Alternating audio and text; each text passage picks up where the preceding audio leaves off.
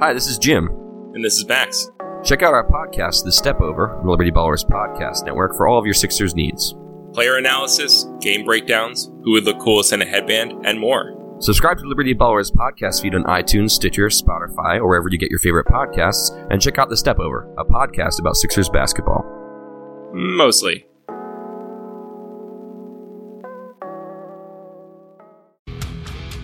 That's right, it is midnight, and it is our first time trying the one eye open segment, and there is no better person to turn to as the uh, Flyers have an overtime loss to the Stars tonight, three to two in overtime. The Flyers still get a point, and we welcome in from BroadStreetHockey.com and also BSH Radio, the one and the only Mr. Bill Metz. What's up, Bill? How's it going, John? Yeah, I like uh, I I love this segment. Keep one eye on the Flyers as they only get one point every single night. yeah, the 2017-2018 Philadelphia Flyers, we got a point. That's how I feel, man. Uh, what what 14 happened? overtime loss. It's incredible. It- it is, but it keeps them two points ahead of New Jersey for the wild card, which is fine right now. I, I actually I think it bumps them up right now uh, to uh, the third. Right, uh, takes over Columbus. Where are they at right now in the rankings? The uh, the Columbus game just ended. Columbus fell behind the Oilers uh, three nothing tonight and ended up winning uh, seven to three. So Of Columbus is did. back a point ahead of the Flyers. Flyers sit in that first wild card spot and look at a uh, first round matchup with Washington at this point. Well, let's go through what uh, kind of happened tonight. I saw our boy TK looking fabulous as always. As a just keep reminding myself that he's only 21 years old, and you're going to see a lot of Konecny uh, throughout these streets. What uh, what happened tonight? What was good? What was bad? Uh, the good, I mean, they didn't. Uh, they started out. It was you know typical Flyers, and then they start to turn it on again. Um, uh, the good is they outplayed Dallas. The bad is, you know, I think they missed 20 shots. They had 20 shots that didn't hit the net. Had another 14 blocked. Uh, Kari Lehtonen is not a good goalie. Flyers have pretty much owned him his entire career, and just really couldn't get to him tonight. It was uh, it, it was a very frustrating loss, and then it just seems like every single mistake the Flyers make ends up in the back of their own net, and that's what you have tonight. Uh, and what about the Flyers goalie situation in particular, which is you know uh, something that uh, we always seem to end up talking about as Flyers fans, no matter what. Uh, what was up with Peter tonight? Because it looked like he was sometimes he was a little out of place. How much was on him? How much is it on you know Brandon Manning and the and the rest of the crew that uh, that uh, leave him hanging out to dry sometimes? Yeah, uh, first goal tonight I think was mostly on Mrazek, but of course, you know, no help from Brandon Manning losing losing his man down low, uh, losing a battle in front. But uh, he just his positioning is is incredibly bad. Peter Mrazek, he is just seems lost in his net right now. Like he doesn't have his angles. He's just in an incredible slump. He's an aggressive goalie, likes to come out and challenge, but leaves himself no room for error for when uh, the the eventual you know deflections or rebounds or anything happens. Second goal. Again, a little bit on uh, a little bit on Gudas. Uh, could have easily just taken out his man, but it deflects a little off Mrazek's blocker and then bounces behind him. Uh, and then third goal, you give up a, a two on zero and three on three overtime. I don't even understand how that how that's possible, but they do. And it's it's the goalie isn't helping. But when you're on, you know, you lose Elliott, you lose Neuvirth. Stolarz's coming into the year was already hurt. He was just activated.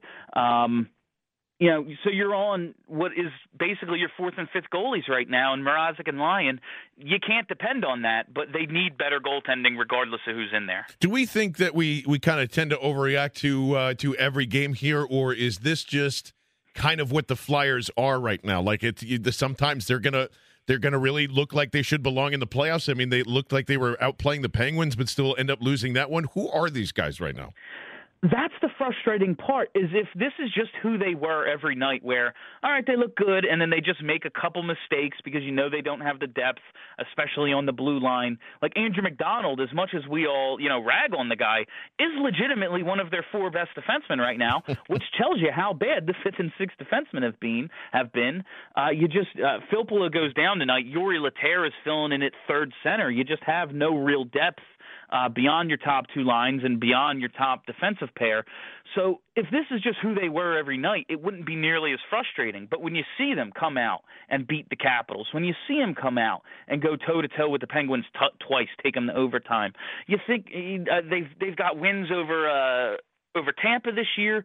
You see them do this, and you think, okay, they're they're good, they're coming along, and they're just so inconsistent. It's wildly frustrating. I think there's a, a ton of energy in the city right now, and it's really all focused on obviously where where you have the Eagles Super Bowl. The, the Sixers are are looking to be a three seed. Uh, everybody's really fired up about the Phillies and opening day. Why do you think it is that the Flyers are getting lost in the shuffle? Is it just because of that? Like, there's no.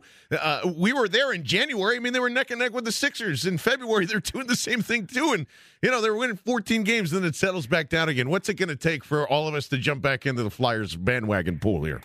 Uh, you know how it goes. As soon as the playoffs start, and I do believe this Flyers team will get into the playoffs, they still have enough of a cushion, and they have some just very winnable games coming up, uh, especially in the first week of April. Uh, I believe, and you know how hockey is in this town, it's going to be the fourth sport. But when the playoffs start, everyone gets excited about it, and that's going to happen. But the team is so frustratingly inconsistent. And you know, John, you go up to the ran- a random guy on the street who hasn't watched a game all year and ask him, hasn't watched a game in ten years Ask yes. him what's the Flyers' problem. He would say goaltending. Yeah. So it, we've it's it's the same story over and over, and you know it is a team kind of in transition right now. I won't say they're rebuilding because they still have some really good veterans and their young kids are really coming along, but it's in transition. You have some guys in the lineup who are just placeholders.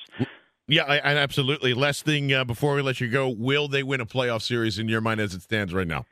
As of right now, they're in a matchup with. Uh, with the Washington Capitals, and that's their best possible matchup uh, for anybody in the Eastern Conference for them to win around. They match up well with Washington. Uh, they've beat them a couple times this year. If they stay in this first wild card position and come against come up against Washington, I like the Flyers. I really do. As long as they get uh, as long as they get at least Neuvirth back, if not Brian Elliott. That is Bill Matz. You can check out his work at BroadStreetHockey.com. Also, a fine podcast at BSH Radio. We appreciate it, man. First segment went pretty well. I think we'll keep it going. What do you think? Sounds good to me, John. I love it. All right. Thanks, Bill. We appreciate the time, bud.